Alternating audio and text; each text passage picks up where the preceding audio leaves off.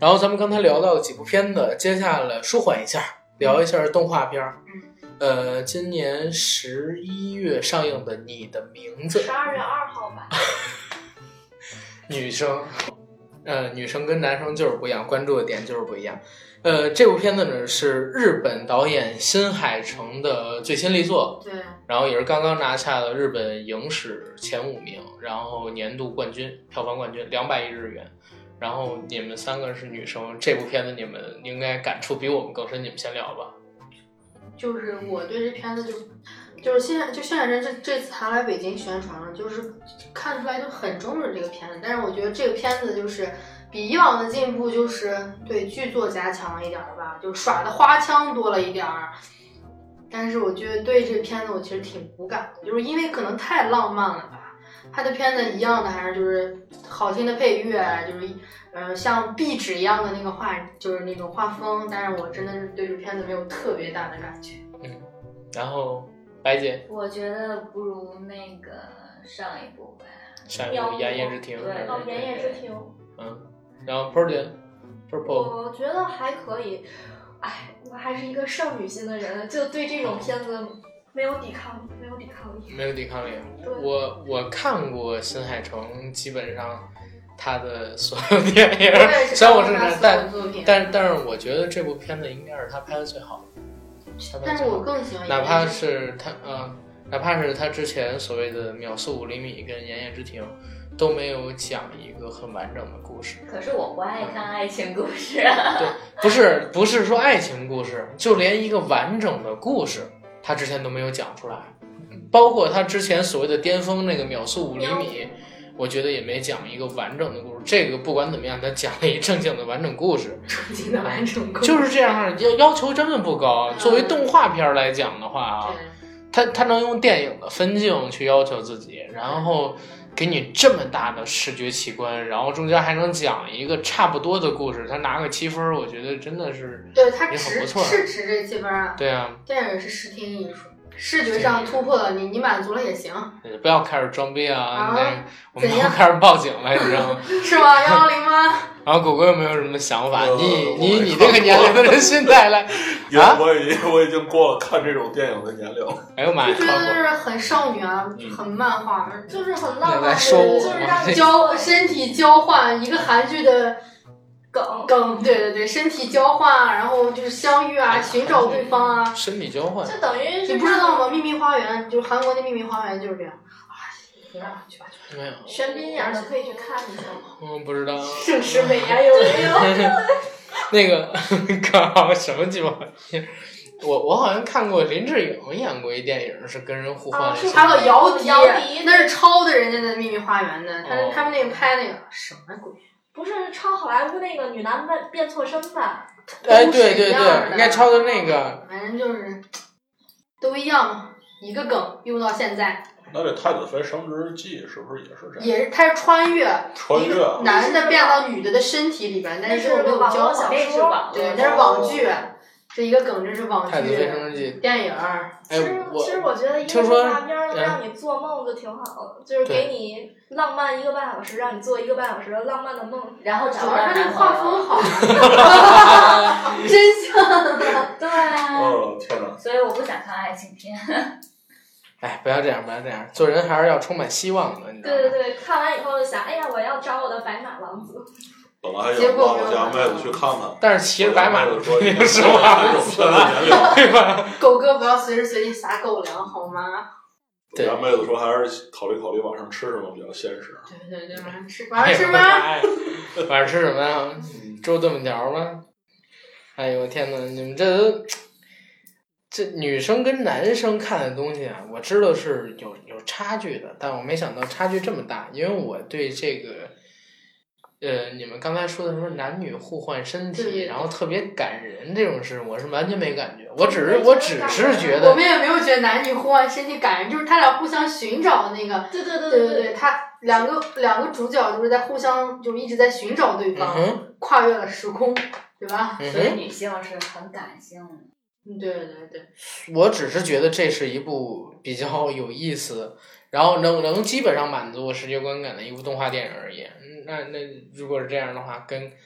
男女的差距还真的是蛮大的。其实女生一般都是看剧作吧，一般是剧嗯作，男生一般都是看视觉效果嘛。好吧，那咱们接下一部电影， OK，咱们接《神奇动物在哪里》这部片子我没看，对我唯一没看的这个片子容我装一个逼好吗？我没看。 然后我装个逼好吗？我是看了他们的主演，然后我就是主创见面会，然后哦我，去就的是就是那个白赠的那票是吧？那你怎么不白赠给你、啊？然后我是看了他们的主演导演，我终于见了大卫·叶茨，就作为一个哈利波特迷， 他跟着我一起长大，从第一部到第七部，电影第一第一第一集到最后一集，第一部是他拍的，就是他他嗯基本上就是包揽了，就是就是就是哈利波特，就是你看的时候，其实不是因为看见就是小雀斑感动，就是看见他就是很感动，就是韩在拍这个，就是你就觉得就是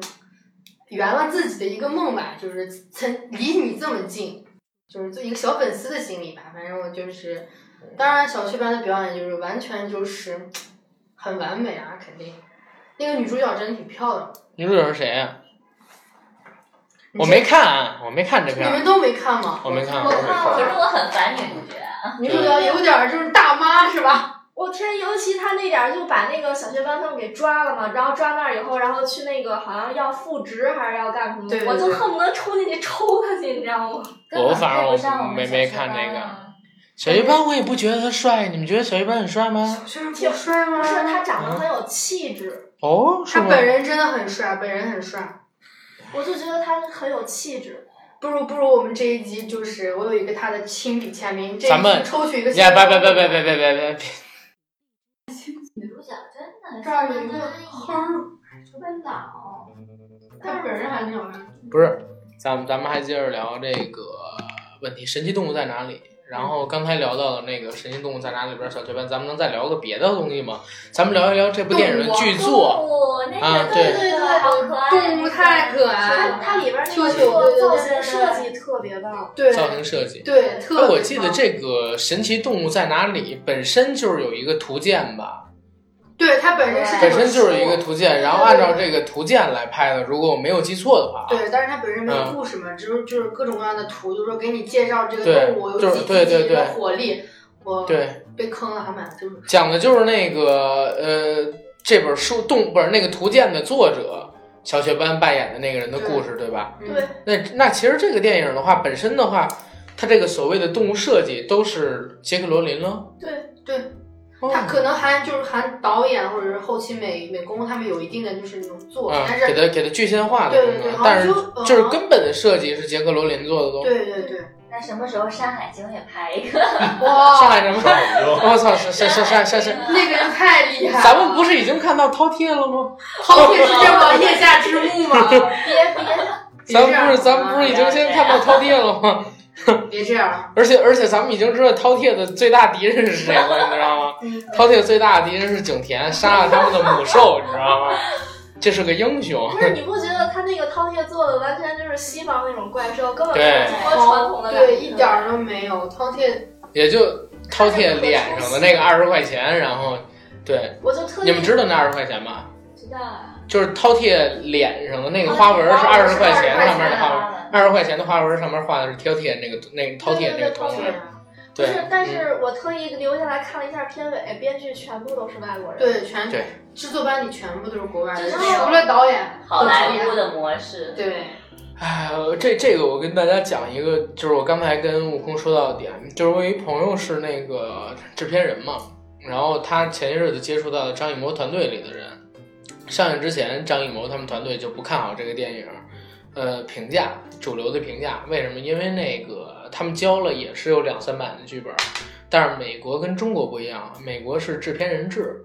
然后他前之前交了由小见大讲小人物的故事的一个长城的剧本，然后被否了。然后又有一个那个就是特别中国化的一个电影剧本又被否了，这是最后制片人同意拍板儿，然后拍的这么一版电影，而且这个电影最终能拍成，张艺谋本身也不是特别有兴趣，是那个韩三平，呃，就是中影集团的老板，相当于那个就是国家一干部吧，然后特地找到张艺谋，对，说是国建家党建国是吧？呃，对，说国家需要你走出这一步，然后 带领怎么怎么样，然后给他下了一个政治任务，然后让那个张艺谋去拍这部电影了。所以整个成片这样也不可能说全都是老谋子自己的问题啊。而且这片子如果以一部主流的好莱坞爆米花大片儿来说的话，我觉还得是也哎合合格格的，的，是也是合格的。。其对实，我觉得中国挺没劲的，就是你应该拍自己国家对的一些东西西。山海经多的那种啊，但是你也得说，你就是说如果他真拍一个自己国家的东西，能走出国门吗？如能果啊，你，我觉得你不要民去族才是世界的，一看就高中没好。就不要去考虑国外那些人的审美。其实嗯我觉得没有必要去迎合欧美那边的审美，然后拍什么一些好莱坞式那种电影，我觉得很没有嗯意哼。思。我觉而得且现在很没有意思，就是好多大牌，哭泣就中国，就是前几年 SK two 做了个中国限量版、龙凤版的那个神仙水，有意思吗？那不是也在迎合市场？而且我觉得大家都有猎奇心理，就是你把你自己特色的拍出来，对是大家反而更更喜更更能喜欢接受。但是我说一个比较好玩的例子，就是李安的《卧虎藏龙》，其实就是中美合拍片的一个，呃，不是不能说中美合拍，就是华语电影在，也不能说华语电影，这中国外衣，呃，中国呃，的外衣，啊就是这部电影，很多人觉得它是讲中国故事，实际上它就它讲就是讲一了个外美国国故事。嗯、还是中国人去套美国故事，然后才能卖出去。那你说其他类型的中国电影卖的最好的一代就宗是师就是《英雄》卖了五千五百万，然后是成龙的那个《红番区》卖了三千零八十万美金，在美国啊嗯，别的别的所有的电影没有破千万的，没有破千万的。据说这个电影会同时在国外五十多个国家五五千上家影院同时上映，哦嗯反正在常海外常在国外的口碑要比在国内的好很多。对嗯然后主要是为了迎合国外的市场，对，所以因为我觉得挺没意也思。国许内没现考在虑才到几的分儿？话国内现在才四点多分儿，的确，国外人家给开了，应该是将近六分儿，还是多少？？这个但是我得觉慢慢得看四分儿有点太低了，应该也没有那么烂。但是它的确是大场面和那个音乐做得特别好，对啊音乐特别尤好。其他一敲敲鼓鼓的时候，他就是张艺谋对鼓特别有研究，他《十面埋伏》里边的鼓也用的很好。对他最早用色鼓，彩研究对是呀最早用鼓，张艺谋是在那个呃印象系列里边儿，印象系列里边儿对用啊的。什么，然后包括印零八象对啊云南印象刘三姐印象，其实好多人说那长城就是印象长城，然后团体操，然后五个颜色的军种来回的跑步，然后各种阵型奥运一定要整齐服啊划一，对。然后那个打起鼓来敲起锣，然后什么舞，欢天喜地迎外国友人嘛，不是吗？然后语文没那么好，就不要露怯，咱们这对吧，接的好干啊，你知道吗？整段垮掉了，就这样是。哎吗？好，咱们现在接下一个话题啊，就是下一个就是下一个话题就是长城这片子的话，哎，怎么有长城？不对是神奇长城的怎么动物神啊对对神奇动物，神奇动物它本身的话就是也是讲像长城里边的怪兽这种东西嘛，它不是怪兽，是猛兽，好嗯猛吗？猛猛好兽可猛兽爱，啊！但是对啊，但是那个处理就好很多。第一点，因为它。就是怪兽本身就很有萌点，比如说有一个喜欢金子的，疯狂打劫，就对是对对对，甩那个东西，一直往出甩金子，所有的钻石特别可爱。是秀秀吧？还是秀秀秀秀秀秀秀我就觉得我没超看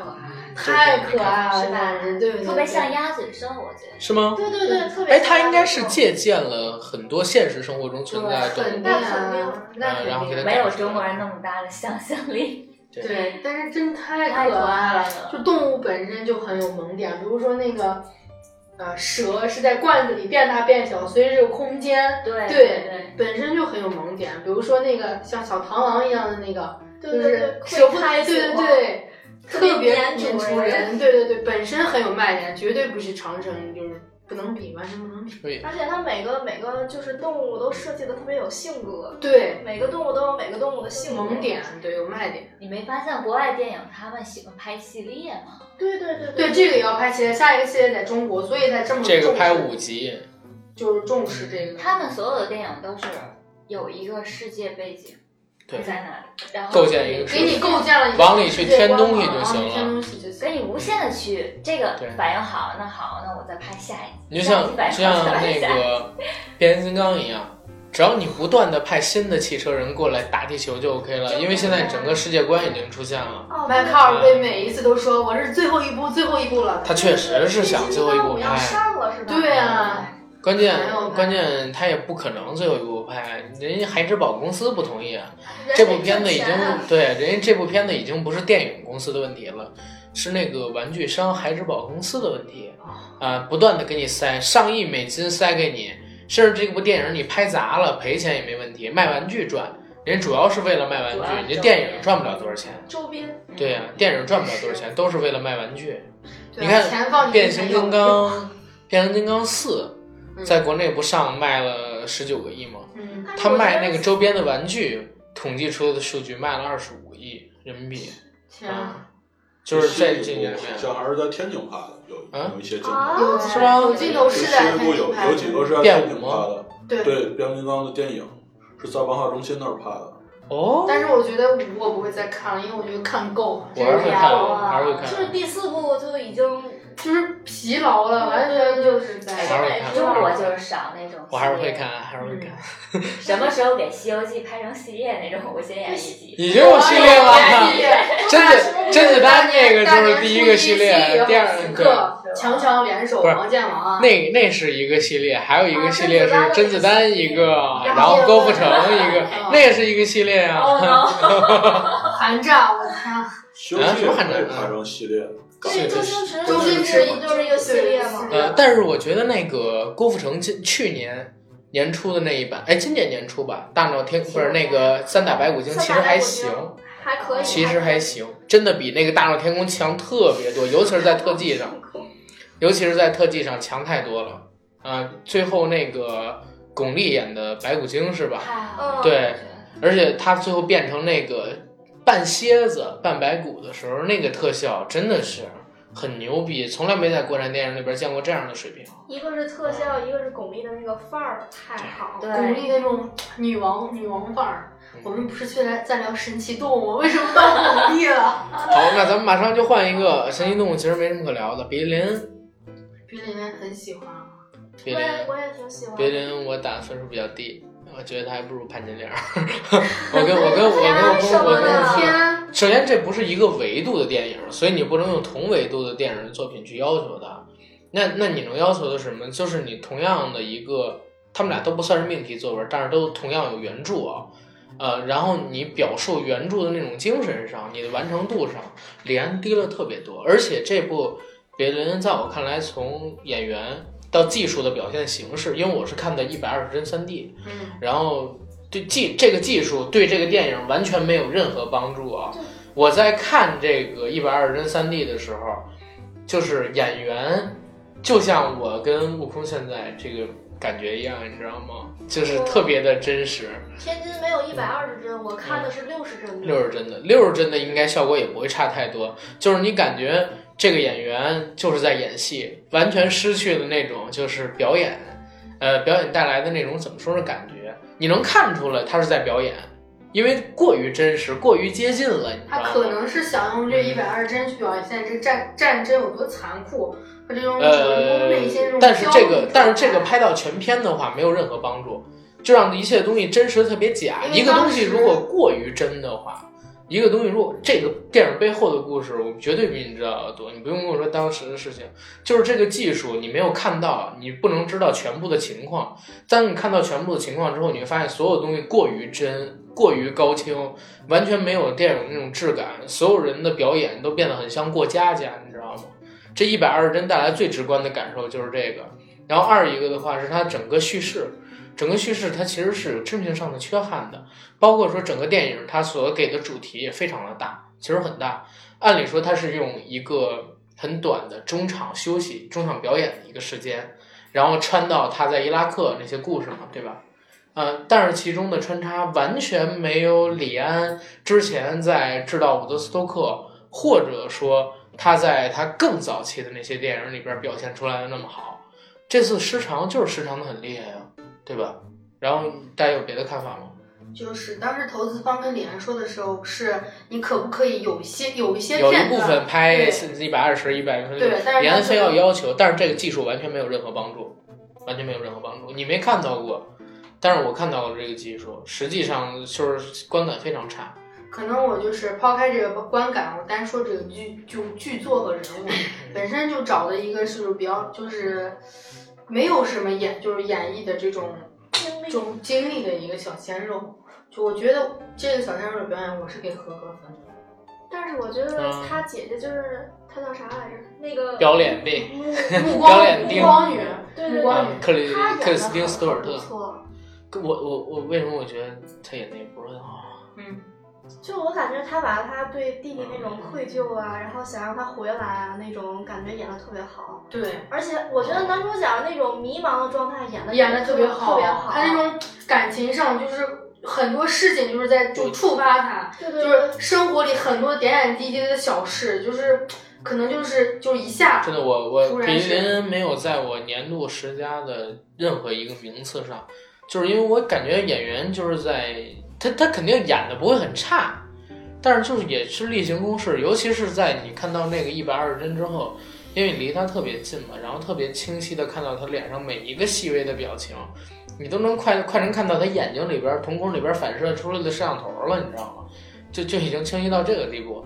呃，在拍特写的时候，你也感觉出了那个演员很不自然。反而，而但但是但是二十四 K 的我也看了一遍，二十四二十四帧的我也看了一遍，那一帧的话稍好一点，但感觉也就是那么回事儿啊，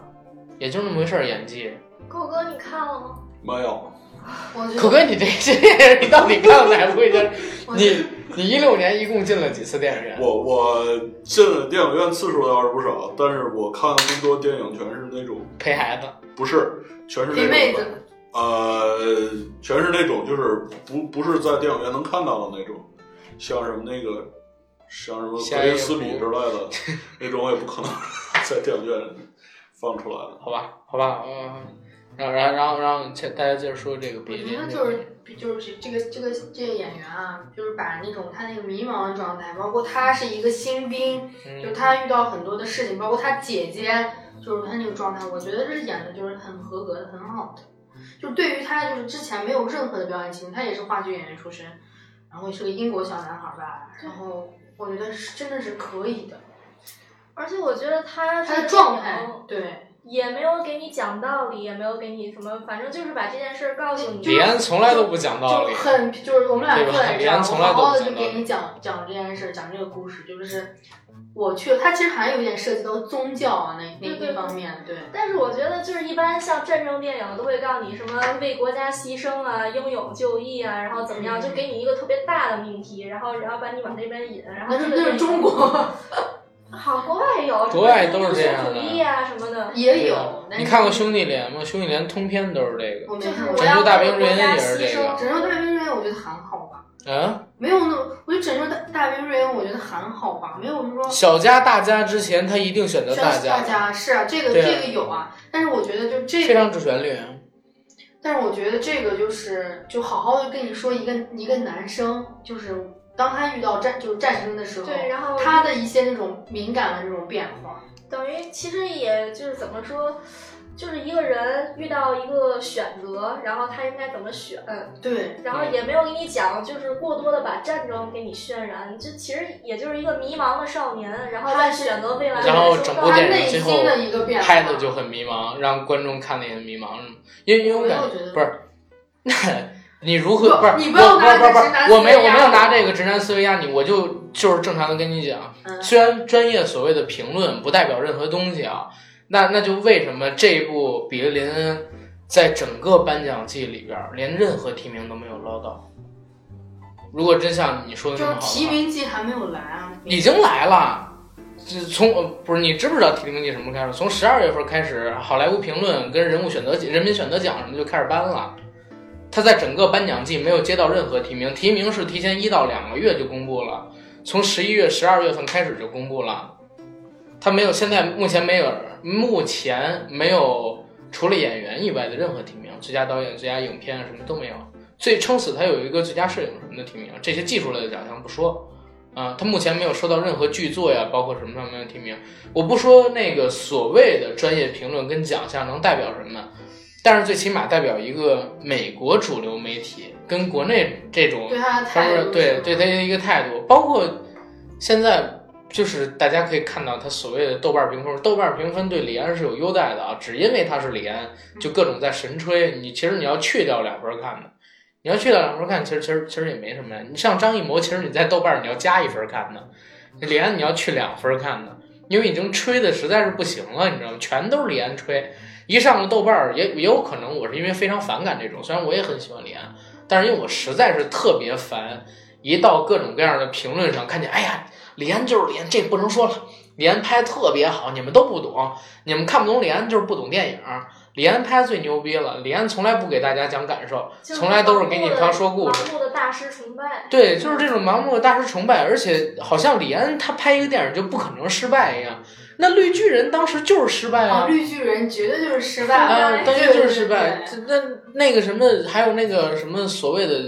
呃制造伍德斯托克，也不是拍的特别好啊。制造伍德斯托克在我看来，其实比这次的这个别林还要稍强一点儿。但是这次别林就是在李安来说，嗯彻头彻尾的就是他作品里边的失败，可能就仅比绿巨人要强。但是你跟那个制造伍德斯托克相比都比不了，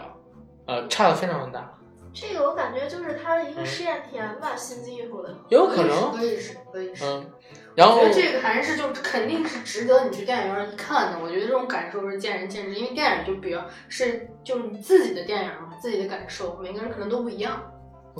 那咱们现在接着说啊，《奇异博士这个是这个我觉得作为一个迷妹，我就没法说。 真的嗯真的，我特别就是看了这电影以后，就一个字》这炫。嗯个狗哥你应该看了吧？没有，小白接着姐，说，波儿姐接着说。看看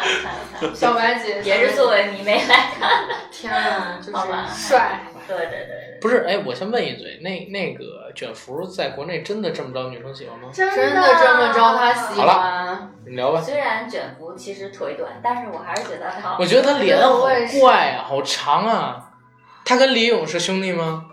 你别这样好吗？我怕我们三个打了你，知道 吗？跟李咏，对啊，你这出门就要被人打死了。知道 吗？幸运五十二，然后那什么，就是天生一种范我儿。就不是，我就看他演《奇异博士》的时候，做着手术，做着手术，观众们，咱们可以砸金蛋，你知道吗？这种哎，人你就是快你嗯快歇会儿。边不儿是写，你你们来说，你们来说，你们来说，他没有李咏腿长。就是李 咏反正我对英国演员就是特别有好感，啊对，就是一种优，整个欧洲的演员都比美国的演员高一个段位，就是自然观感上。就是本身卷福也是演那种那什么出身的嘛，演话剧话主剧角出身的，简就就是演技肯定很过关，然后你就感觉他那种腔调也是拿捏的很好，从一个就是高傲的就高傲的医生，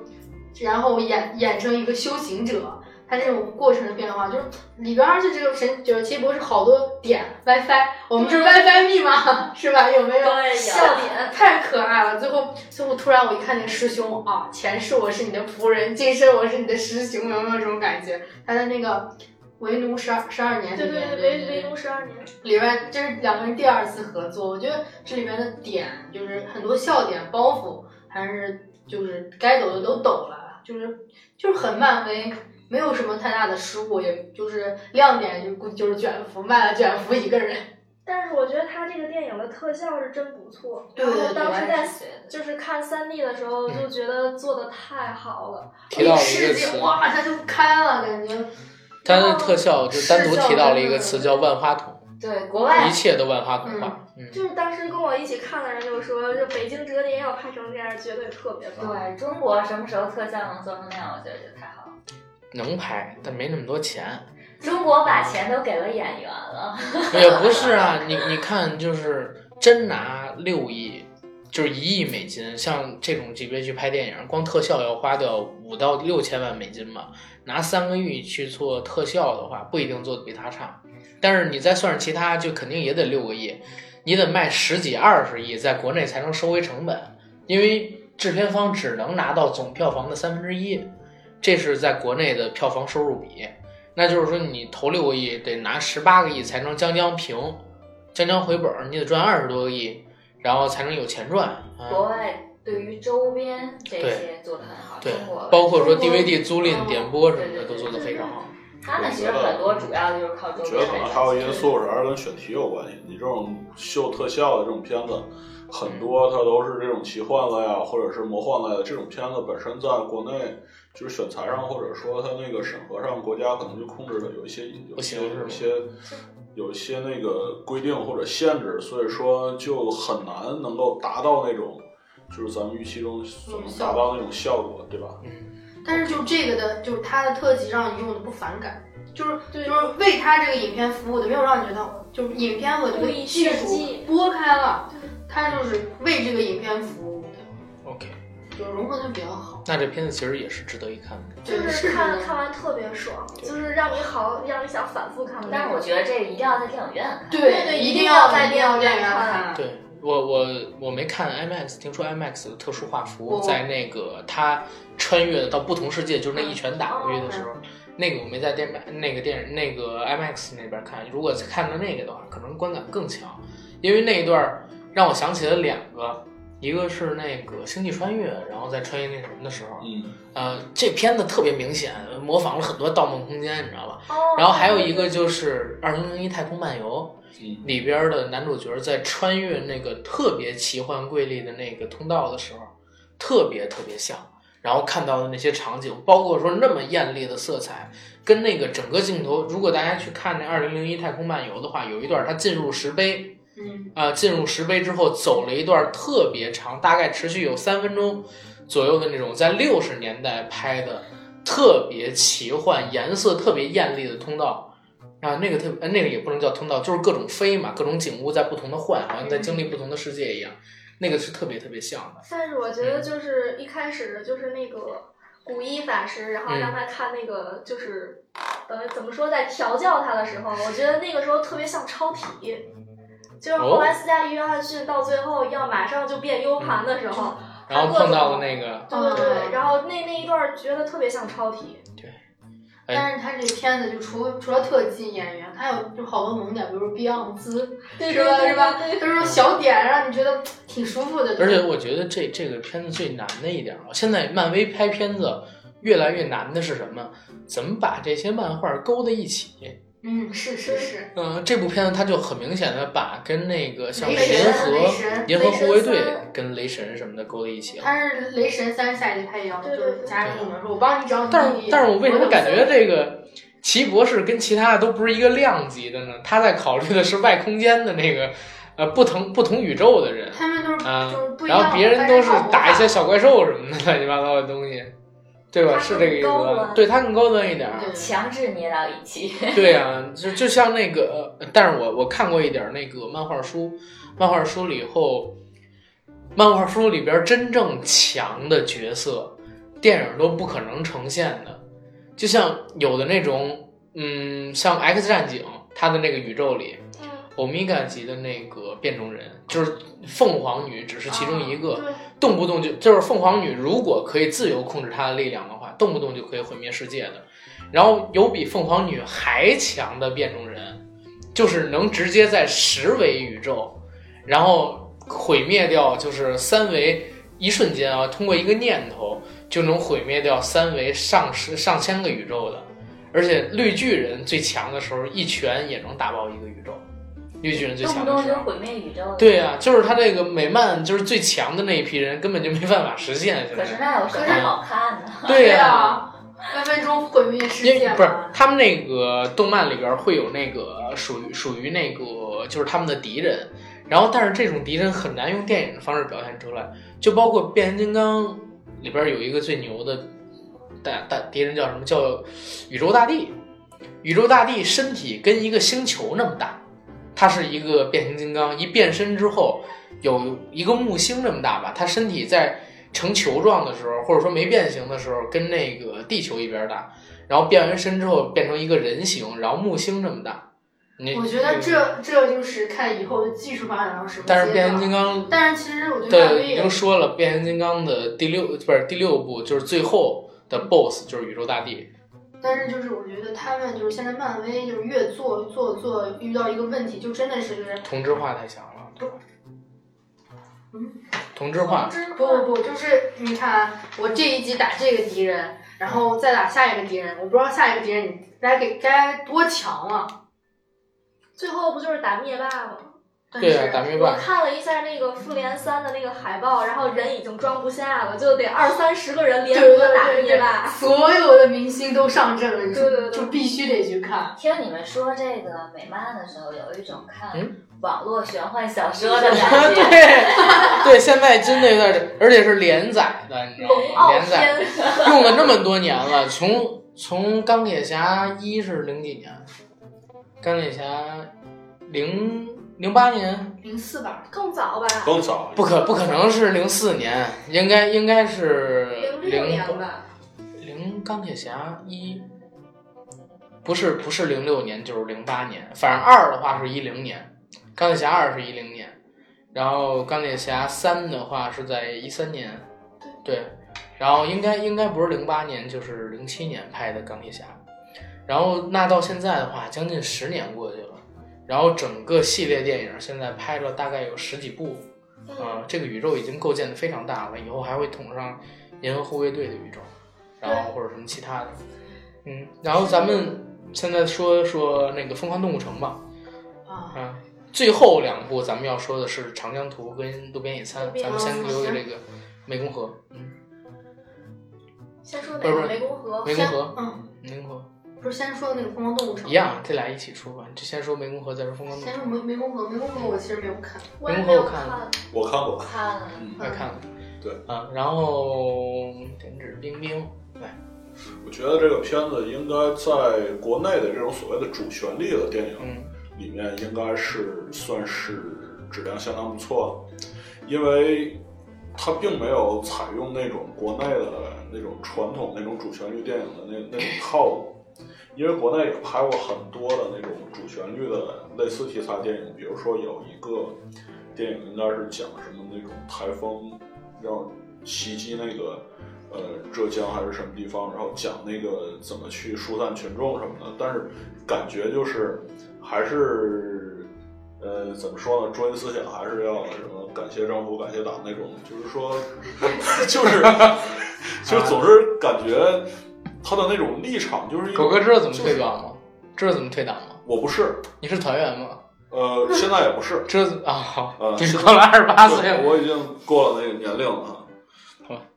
就是他总是就给人看着那种观感，啊就像是一种政治宣传一样。但是这个片子，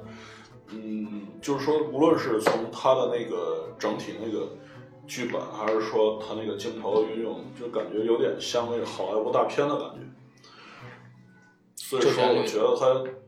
这部电影就是他已经跳出了过去那种传统的那那种大陆的主旋律电影的那个。这会不会跟那个香港老香港导演集体北上有关系？我觉得应该有有一些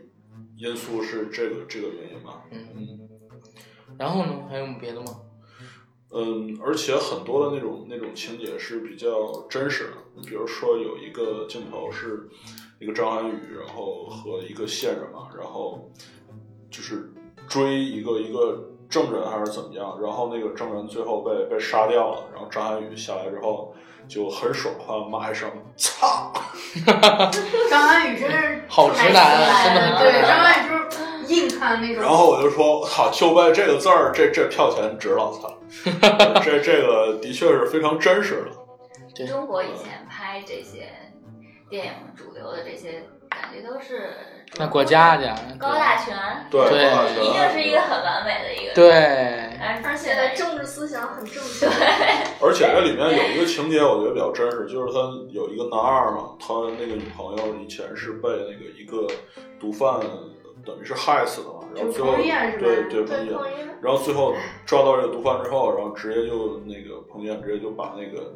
把那个毒贩直接枪杀了。然后我觉得，如果是在以前那种主旋律，不可能的这个是不可能的，一定得上交给国家。对，对一定所 有的嫌犯必须上交给国家。法律可以解决的问题，不要私人。但是对啊但是我只是觉得，就是说，关于就是这这部电影，就是彭于晏符合他一个人的正常心态。对，我只之是前觉的那些得这部电影可能有一点小瑕疵，就是他在这个就是彭于晏和他女朋友就前面那些那些那些感情戏或者什么，他在可能渲染上还是我觉得还是有一点太多了。是吗？就是这个，我觉得和这拉个了时故间事主线是没有太大的关系的。对，所以说他可能更多的是不是要去做一个人物的背景，还是说去渲染一下这个彭于晏这个这个这个卧底的一个形象或者怎么样？但是我觉得多少有点多余。白姐呢，有什么想说的？嗯，我觉得其实这个电影也一部分反映了现在那些缉毒人员的那些艰辛和危险性，嗯包括你像，当然电影有一个情节就是那个墓碑都没有名，我觉得这个就比较假了，这应该是有的。，对，但是不是不是，墓碑应该是真的没有名字。不是真的是有的，啊有的是有名字的。那不怕报复家人吗？不是说，哦不，中国好像还没有说是你到我要杀死你全家这个地步，嗯，那个不是，我之前看过但一是部，嗯，但是就中国对于你死了之后，嗯一定是会把你的这个名字刻上去的，因为你不可能我活着的时候嗯我就已经是一个没有身份的人，但我死了一定要知道你是谁，你为了国家做了什么。嗯，所以现在这种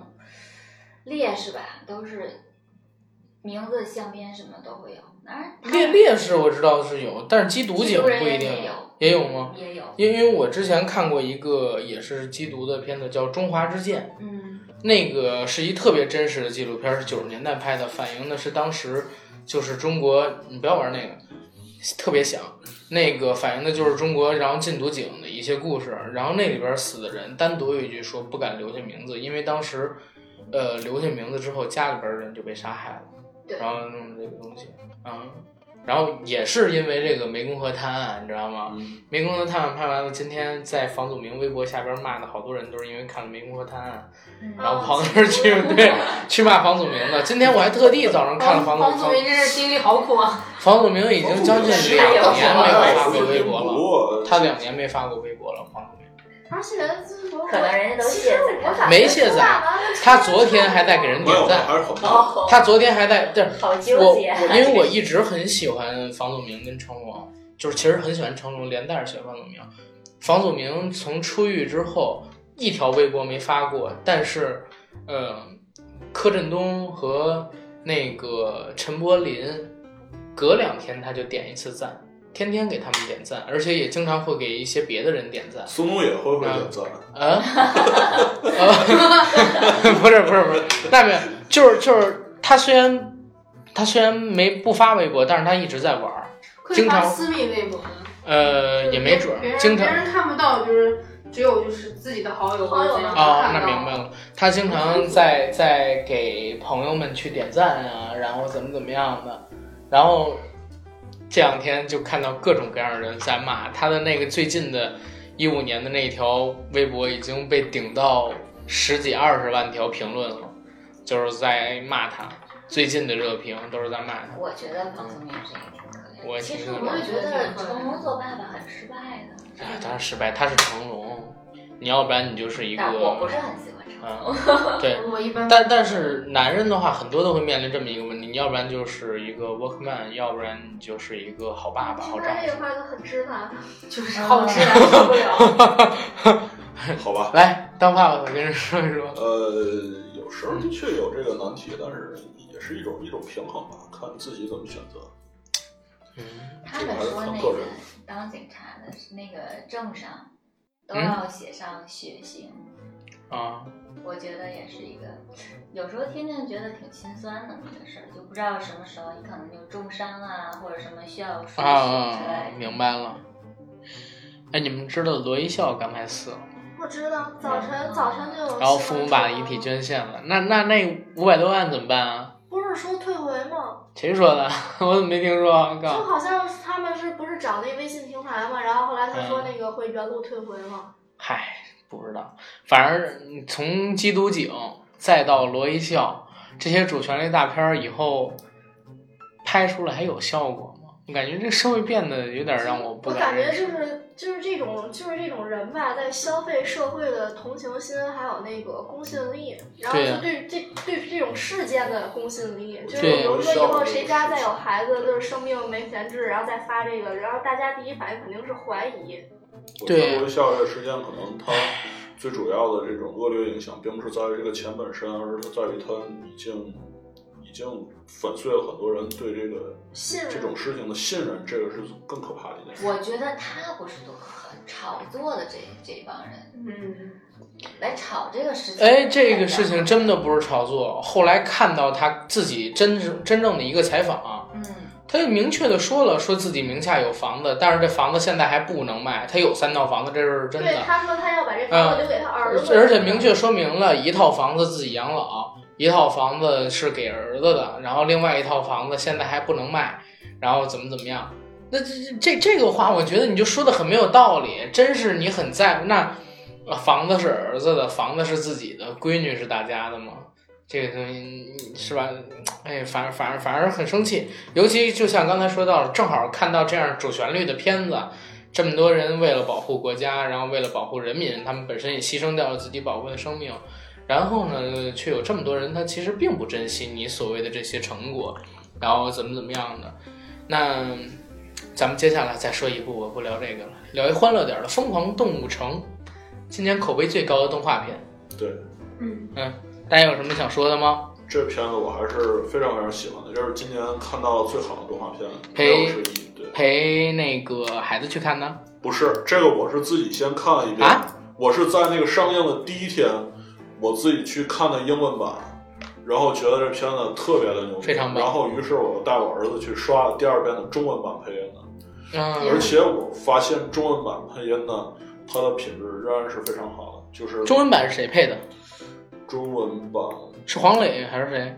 不记不记得了。我怎么好像记得有黄磊？反正这个中文版好像也是相当不错的，而且这个片子它其实和那个皮克斯有些渊源，因为我个人是比较喜欢皮克斯的电影，但是这个电影它的那个制片人是皮克斯的那个原来的那个，嗯，应该是首席的一个艺术总监，啊就是 John Lasseter，是 John Lasseter 做的这个做的那个制片人，所以整体的这种。呃，质量这种完成质度量上是都非常高非一常点好，的是吧？对，嗯，而且它里面考虑的这个很多很多的细节，因为这个片子我觉得也是一部让人想去反复去看的电影，因为你看的遍数越多，你会更多的注意到它里面的各种细节。你比如说里面的这个那个小兔子用的那个手机，它是就等于应该算是恶搞啊，恶搞这个 Apple 的手机，Apple 手机后面是一个一个苹果，然后它那个后面是一个胡萝卜，然后 就感觉他就是把很多很多的这个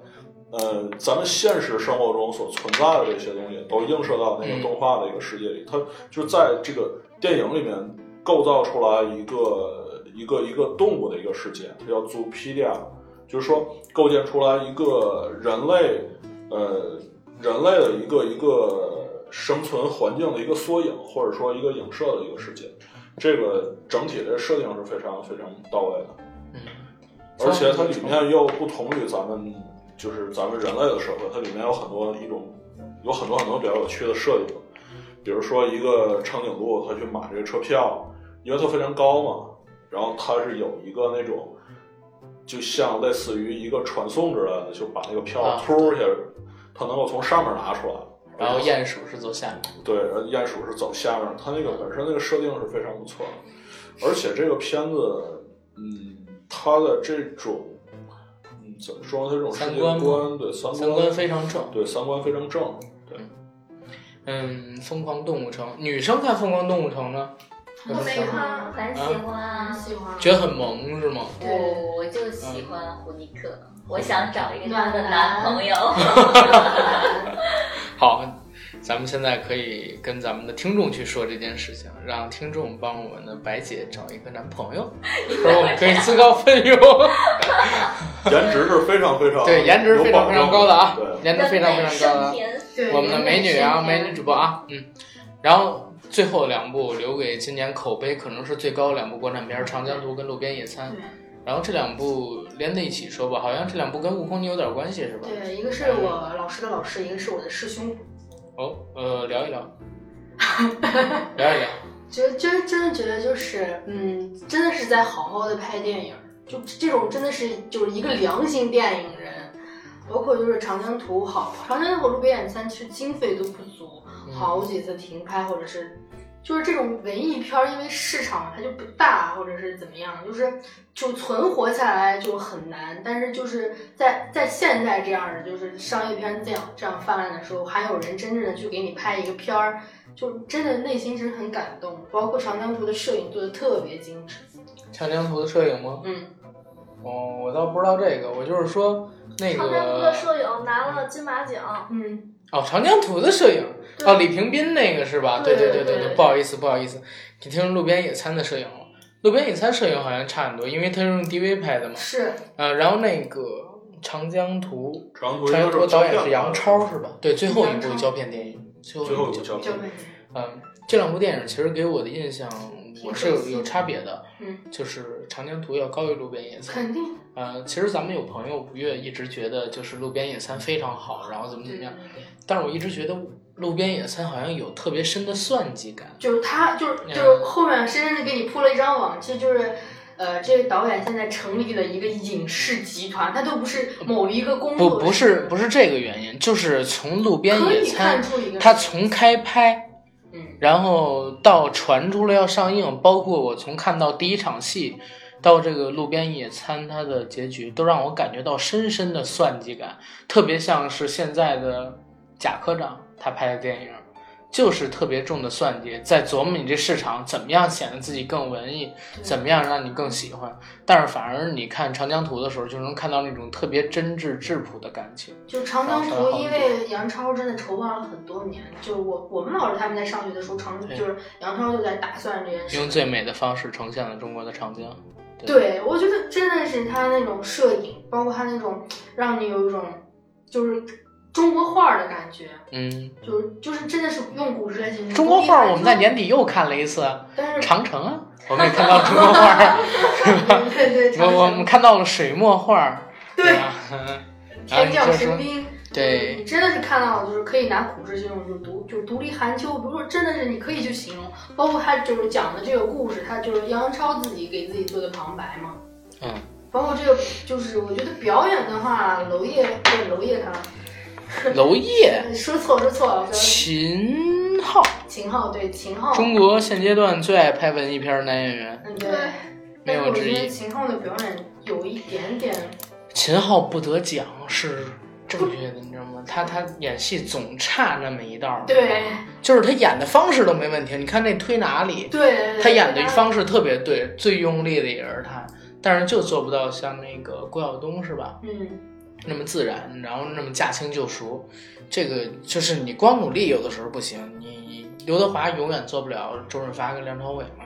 这个是天分的问天题赋。对你天分毕竟演差技在这那儿种事情，老天爷赏饭吃的。什么东西都是老天爷赏饭吃，老天爷不赏你饭吃，他拿走了你的一切，你再努力，你也只做到二流顶尖儿，你永远做不到一流的，对吧？嗯，然后但是他真的是另外两位美很女努力对的这演个员。 《长江图》跟《路边野餐》有什么要说的吗？没有啊，我都没有看，啊？两边都没看过吗这这两个我都没有看，都没有看。嗯，好吧，其实《路边野餐》更适合文艺青年去看。嗯然后狗哥呢，看过这两部嗯没？有， 也没有， 都没有不吗？是哎吧？所以没有看。不是吧？哎我之前在电影院看许鞍华的《黄金年代》，然啊后看了一个小时，我都睡了两我个觉小得时。 《黄金年代》就是算许鞍华拍的挺烂的一个片儿。是许鞍华就是就是一个很许鞍华奇怪的导演，一部好一部坏，一部好一部坏，许鞍就是华其不实稳定他特出来特的。特别擅长在那种特别细小的事件跟故事里边建功力的。对他拍那个对对，天水围的对对那对个对，我就是想举这个例子。那那就正常的拍了两家人吧，吃饭，然后扫地，然后就在一个屋子里边，物景特别少，什么叙事结构都没有，然后也没有讲什么所谓的事件，呃，但是就拍的让你看得很舒服，很入神，然后很感动。然然后留白也特别多，你自己慢慢去品，能品出好多东西来。他这个电影里边想讲，但是没讲，故意没讲，让你去自己猜的事情，能品出好多了。就徐安华这个功夫特别强，就是我觉得徐安华就算拍商业片，拍那个德德贤炒饭，我也很喜欢。对，所以今年没有徐安华的电影，对吧？对没有今年感觉整个电影市场稍微要平淡很多，比去年要差很多。去年出现了不少爆款，对今年他就有是没是去年的吧？，对对呃今年的，但是国内没但是没有大上陆大陆没上。 《探险寻梅》，我觉得就很很一般，但是那个女今主角挺那年个今年不光是不光是电影院，甚至说是网络能找到资源的这部片都子也缺少爆款，对缺少哎，爆我款。觉得小姐不错呀，小姐，小姐，我看过那我个我觉得韩不国太的行那，个我就拿它当一情色片我觉看得我。也觉得挺一般 的。片子本身，我觉得《死侍》挺好看的，我觉死得侍哎，死侍还可以， 《自杀死小侍队死》侍很好，啊死侍是今年的一个亮点。对死自侍杀小队有没有？自杀小队故事太烂了我。也我也看我四杀小队和我死侍我都我是看真了是觉得就是今年不太行，不光是票房整体不太行，包括这个整体的影片质量，相比于往年，尤其是去年国产电影一个小爆发，像年底啊出现了不少好片儿，《老炮儿》啊、《唐人街》啊什么乱七八糟这种情况。然后七月份还有《三驾马车》、那个《寻捉妖记》啊，这三种什么的。今年真的是不光是从好莱坞大片儿熄火，咱们那会儿看魔兽都要看到二十亿，结果就拿了这么点儿票房，后边大盘又这么冷，然后那个片子一个一个的，真的是差强人意。哎呀，二零一六年就这么快过去了，也没有看到什么好的片子。对，但是真我的突然真真年底的推荐戏还不错。对年纪的这唯一唯一一个说燃起我心里火的就是那个《血战钢锯岭》了，我我感觉这是是嗯《罗曼蒂克消亡史》。哎，你觉得那个是很好的一个是吗？今天聊的这些里面，嗯对，我觉得这个算今年国产第一了。应该可以看看那本书。 《罗曼蒂克》有有原著吗？小说就叫《罗曼蒂克消亡史》。有啊有啊。哦，OK，就是我觉得呃，就是有时间可以就静下来的人，真的是就可以看一下《路边野餐》和《长江图》，尤其是《长江图》，真的可以看一下，就是一个人可以这么长时间对一个电影的付出，就这份付出就值得你去。可是我觉得观众不会管你付出的，只会管你店主的优劣嘛。你的表现最后怎么样？嗯这个片儿的就是啊、细节表现还是不错的，我给打了细节八分做的儿嗯特别棒，这个片子真的是。呢。行，就《路边野餐》是一个对时间和空间把控很强的电影，也可以看。嗯，行，那反正今天的嘉宾统计就到这儿了，咱们这一期的节目就结束了，送给大家一首好听的歌，好吧？